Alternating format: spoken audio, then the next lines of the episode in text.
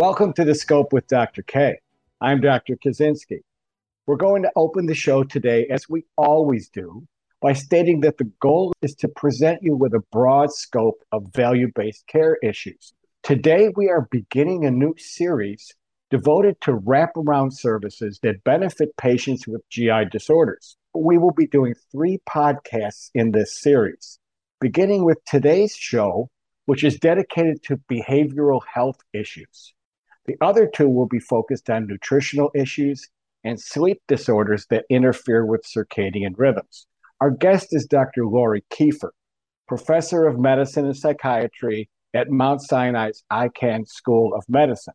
She is a GI psychologist and is co founder of Trellus Health, a telehealth based multidisciplinary care management platform providing access to expert driven personalized care for complex chronic conditions like IBD. Laurie is a health psychologist specializing in the integration of behavioral health care into GI settings with a broader passion for the emerging field of psychogastroenterology. Her main focus is inflammatory bowel disease, so she's going to be perfect for our show today. She has oversight of the psychobehavioral research of a large, over 12,000 patient population of IBD patients at Mount Sinai, where she addresses the needs of young adults with IBD and how best to personalize self management interventions using health technology. She's also the inventor of the GRITT IBD method, which risk stratifies and elevates psychosocial care among IBD patients, those with the poorest outcomes. It is this technology that led to the formation of Trellus Health, which she co founded with Dr. Marla Dubinsky. Welcome to the show, Laurie. Thank you so much for having me, Dr. K. This is really exciting to be able to share my passion. oh, well, you know what? I plan on that. Um, I love passionate, passionate uh, guests for the show. So I'm going to start out by just giving you an opportunity to tell the listeners about your career. How did you get to where you are now?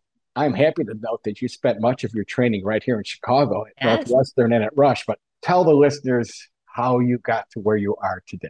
Yeah, you know, it's funny. I always joke it's both accidental and intentional at the same time. So, you know, I've always, even since I've been a little girl, been really fascinated with the mind body connection. And um, so when I started in graduate school and was first sort of exposed to the brain gut connection, it was really a perfect um, way for me to, to get some depth of, of knowledge around, you know, that um, issue.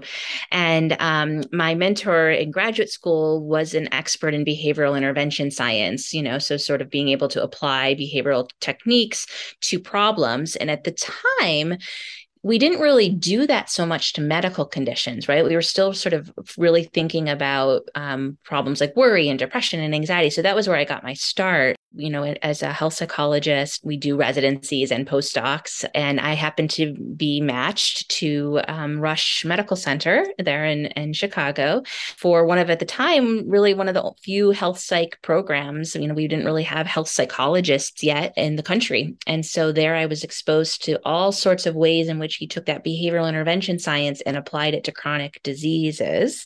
Um, and for me, it was a no brainer, right? Because I was already excited about the brain and the gut so that was sort of led me to this to this GI psych concept. Um, initially started more in the IBS space, honestly.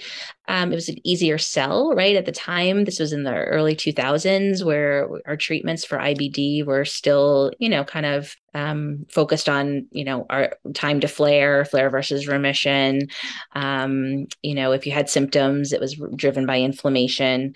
So I spent a lot of time more in the development of these brain gut behavior therapies. Um, my first NIH grant was actually in hypnotherapy, mm. um, applying it to inflammatory bowel disease disease, um, being able to show that we sort of had we could prolong clinical symptom remission um, in people who underwent a brain gut intervention. So that was sort of the beginning of that excitement I had in self management interventions in IBD. I always smile a little bit and, and, smirk when I think about the fact that my first exposure to inflammatory bowel disease as a medical student back in the 70s was in my psychiatry rotation. Really? Yeah. So, so, at that point, they were they, they were thinking this was a psychosomatic illness, and in many ways, they're not wrong because the, the, the behavioral issues can trigger horrible flares of uh, disease. I've, I've taken care of patients for the course of my career that went into major flares following major, you know, emotional occurrences in their life. So absolutely. And, and, you know, now we have that sort of more science showing sort of the inflammatory immune pathway of mental health conditions too, right? And so things like depression and anxiety often sit on the same pathways as you know ulcerative colitis and Crohn's. So now it makes so much more sense. Um, but yeah, at the time, you know, it, it was very psychosomatic. Based. Yeah, yeah, but the gut brain axis is a new term today yes. that, that is really getting a lot of press. How did you wind up in IBD? You said you you started more with IBS, which which makes sense, but how did you migrate so heavily into IBD? Yeah, you know, so I I started to sort of see IBD patients as a as a fellow and early faculty at Rush and um, realized that a lot of the same principles applied, even though you had this added layer, right, of disease severity and biologic medication and and all that. And and I thought, you know, this is the quintessential um, health psych condition, really, because you have very clear biological and, and physiological um, pathways. You have inflammation, you have immune function, um, which in and of itself uh, is related to stress, and then you have these young people often who are being told to, they have to change their lives and that requires behavior change right no matter what we do there's no pill for getting somebody to actually make a change in their lifestyle. And so it really was an area that hadn't really been thought of in health psychology necessarily. But really, if you think of all the principles of health psychology around applying behavior change to medical conditions, it was like perfect. With me, anything I know more about, I get more excited about. For me, it's about the depth of knowledge. And so that the other thing that appealed was really digging deep into a single condition or you know a set of conditions, really understanding the patient experience and then designing tools for people to to, to thrive. Well, we've definitely noticed in our sonar work the increased cost of care in patients who have uh, behavioral health issues, and specifically those that are having active symptoms, not necessarily those who just have a, a past history of it, but those who have active symptoms. And I know you've done a lot of work on this and you developed the grit IBD method. Yeah. Give us give us some good detail on what this method is. Yeah, absolutely. So grit stands for gaining resilience through transitions. And the idea really kind of came from, um, you know, my observations clinically, but also, you know, research wise, um, to to really look at people with inflammatory bowel disease and seeing like are the people that actually have terrible disease but still manage to like get up with a smile on their face every day and go to work right? Um, and who are the people who you know have terrible disease or, or maybe they don't even have that terrible a disease but have just sort of become you know crushed by their diagnosis? And i really saw this sort of two to three different phenotypes of people and really thought about how can we capture those personal characteristics, those strengths or limitations that people have well before they go on to develop depression and anxiety, right? Can I intervene at this much earlier point? And so the framework of resilience actually comes from the world of positive psychology, which is, you know, this idea of why do people flourish? Why do people thrive? How do people bounce back despite adversity?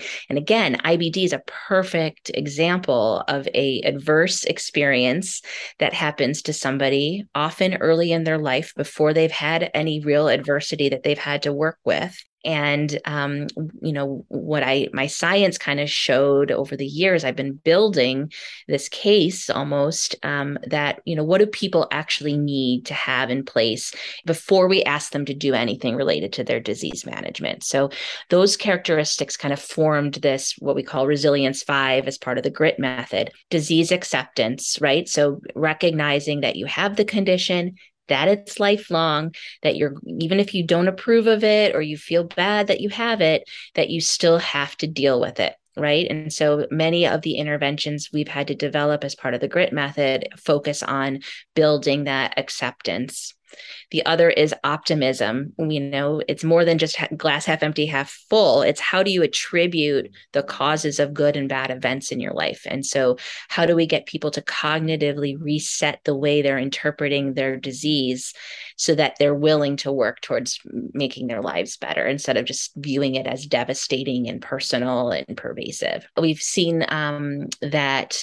Uh, the ability to self-regulate you know we we i know we've talked in the past about our dogs right? But our dogs you know have to figure out strategies to be able to regulate um, situations that are not comfortable or that they're not sure about right? And that might be that they sit down and they wait for commands. But you know how do we teach people to self-regulate these uncomfortable symptoms these uncomfortable procedures? How do you even wait for the start of a medication with your company while you're waiting for your payer to approve? How do you tolerate that anxiety of I need to start a drug now and I have to wait a month before I can get it on. You know, so those are all skills that people have to have. Social support is really critical to um, managing and buffering against stress, as well as, you know, people need people when they have a, adversity in their lives. And then finally, the fifth of the resilience characteristics as part of the grit method is that self-efficacy self-confidence right? So i'm confident that i can learn whatever i have to learn. If i need to learn to swallow a pill if i need to learn a new way to do yoga because i have an ostomy bag i can do it. I can someone can teach me to do it and i can do it and my life can move on from it. I'm, I'm confident in that. And so the grit method really focuses on out of the gate do you have what it takes to be able to do what is asked of you over your lifetime over the course of your disease no matter what changes you might go through in your life? And that goes back to that you know gaining using transitions in care as an opportunity to build skills and resilience. You know listen, listening to you um, describe the grit method it makes me think that just about every patient with IBD ought to have that presented to them early mm-hmm. in the course of their disease. Yes. Um, you know, one of my observations in starting Sonar was that there were so many patients who just accepted the condition, mm-hmm.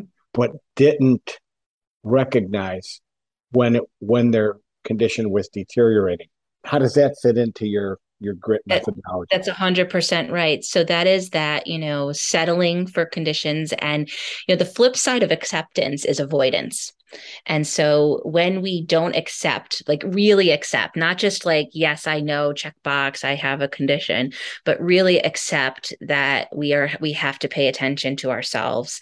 Um, a lot of patients will avoid reaching out to their providers. They're, they're, they avoid going in for their procedures.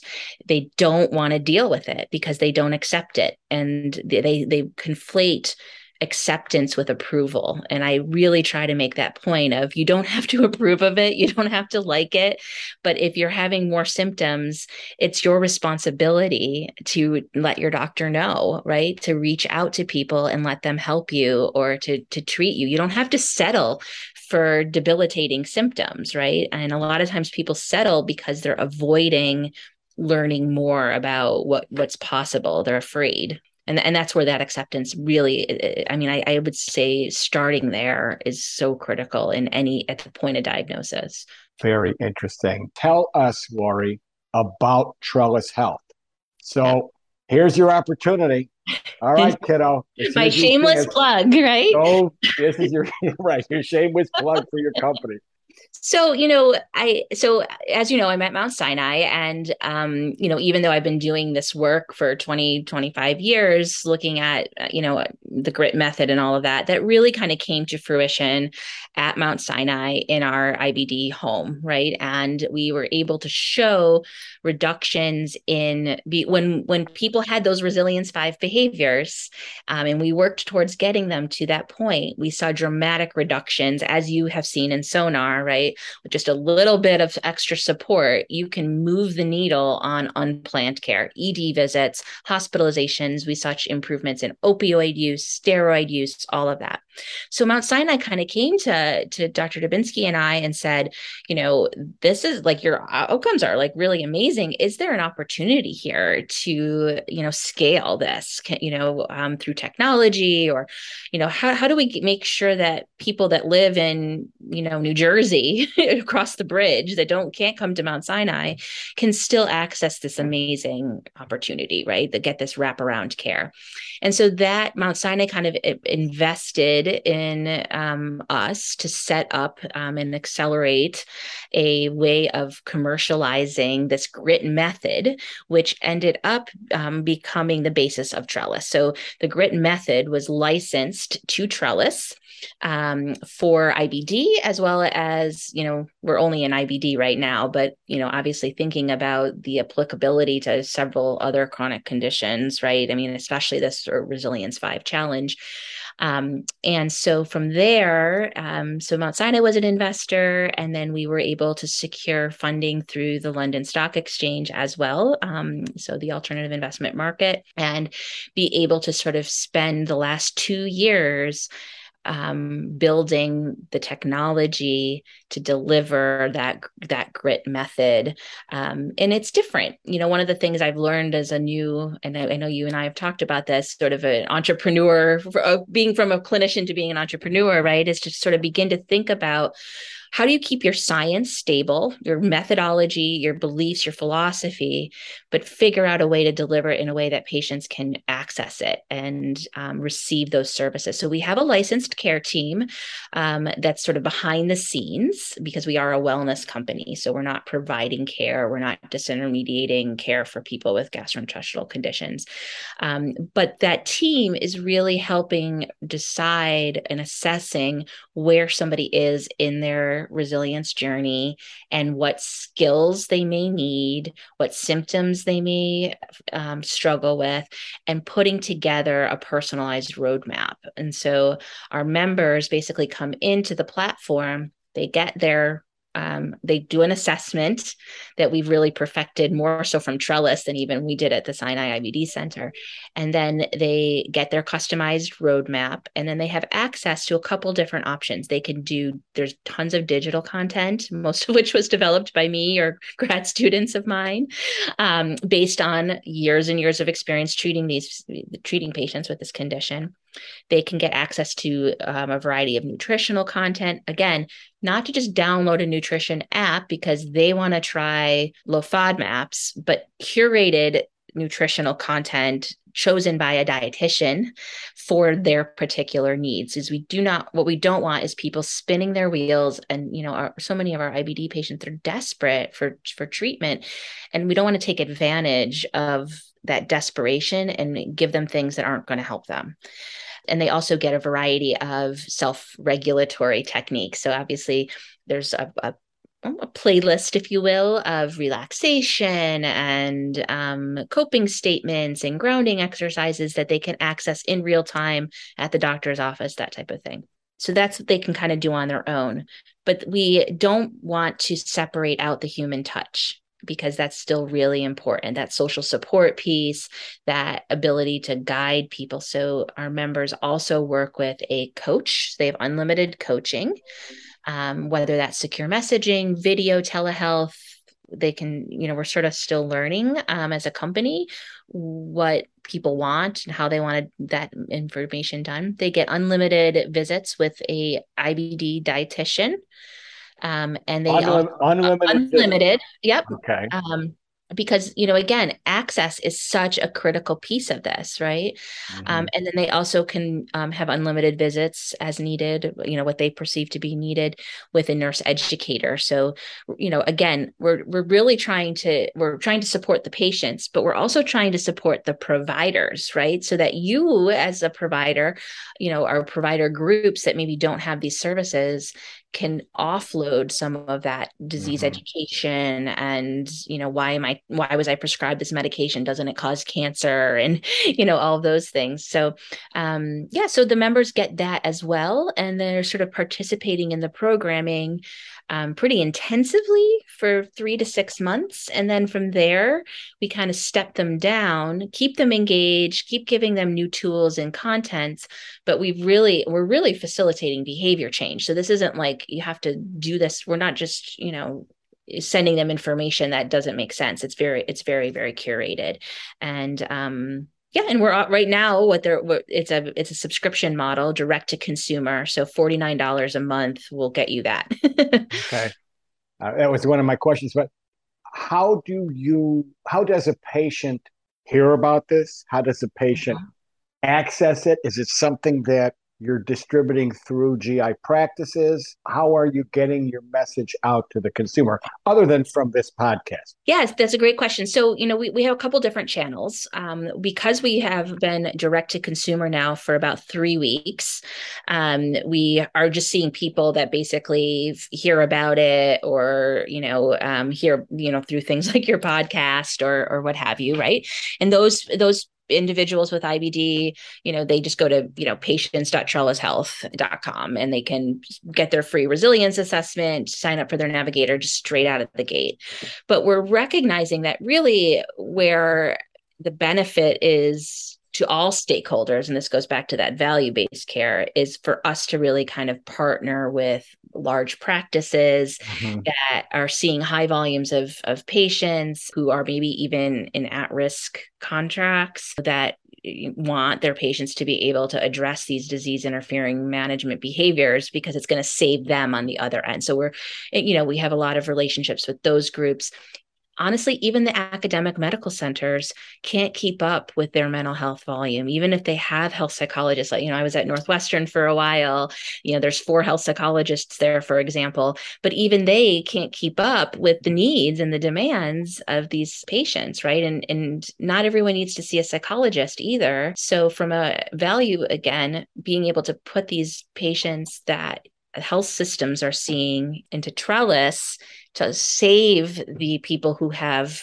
you know more complex you know one-on-one they need a doctoral level yeah. mental health provider. So so that's the other sort of strategy that we've been kind of doing. You know we'd love to work in the pharma space a little bit um, certainly with the payers as you have successfully done. Um, it's a it's it's harder to get into that because of the type of um, philosophy that we're offering mm-hmm. and that we're not but you have clear but you, but you have a clear dis- ability to have a distribution channel through the GI practices. Yes. And I, w- I would imagine, Laurie, that the private practices are going to be in need of your services even more than the academic institutions. Absolutely. You know, Northwestern may have four psychologists, but most GI practices have zero. So, right. You know, it, I yeah. can see, and I like the fact that you're not disintermediating the care that the doctor. So yes. you provide information back to the patient's physician. Yep. So the way we've set it up is obviously the patient has to agree, um, but when they sign up, um, they um, we notify as long as the patient agrees, we notify the provider that the patient is a member of Trellus, and the provider also gets the opportunity to opt in to receive information, right? Because we we recognize that not all providers. I mean, I personally think they should, but not all providers want to hear all that information. But um, yeah, so the provider has a dashboard where they can track who their patients mm-hmm. are enrolled, what they're working on. Um, we do have all sorts of notifications that you can kind of customize and set up for yourself. Like, do you want to know when your patient has rising abdominal pain for several days? You know, we have that sort of the ability to, to, to track. Um, if you, as a provider, recommended your patient start on uh, Zeposia you know maybe you they're pushed the content that your patient needs an ekg so that if you're not even an ibd specialist right you might still be able to feel a little more comfortable in managing that ibd patient in the community because trellus has that um, those guardrails in place around up to date gold standard best practices. And again this is where that those quality metrics come in right?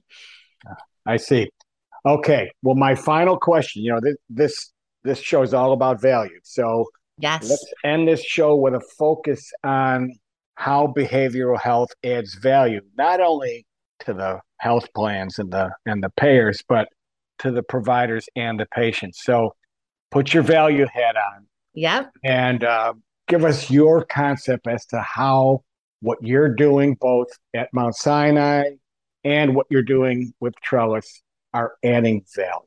Yeah, I mean, I think that's a great question. We are the way that val I, I think of value right is the ability to for patients and providers to have a relationship in which each of them is um, moving towards healing right and that is for me both mucosal healing, but also emotional healing. Because when that happens, both patients and providers are happier and healthier, right? I mean, provider burnout is a whole nother conversation, right? And so the value here is that we're, we are actually helping patients get more out of their visits execute between visits so that when they are visiting with their provider it's it's much more productive and value can be created and you know not so focused on all the barriers to executing on treatment plans that happen because of human factors so I think that's one area of value. The other is, you know, and you've done a lot of research on this too, is that engagement of, of patients, right? Because providers can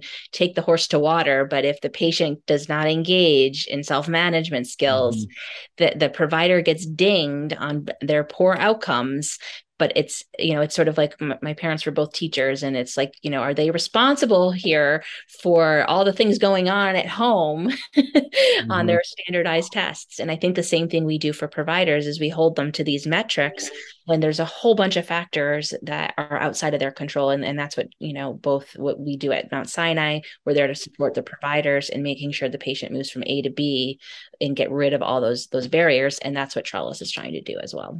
Well laurie You've you've embarked upon uh, a new phase of your career, and I wish you all the luck in the world with this. I, I certainly do. I think it's it's very very important for the care of these patients that their behavioral health needs are addressed. I thank you very much for coming on the show today. And so, in addition to thanking you, I'm going to thank the audience for tuning in. Uh, you can learn more about the show on the program's page on healthcarenowradio.com and lend your voice to the conversation on Twitter at HC Now Radio.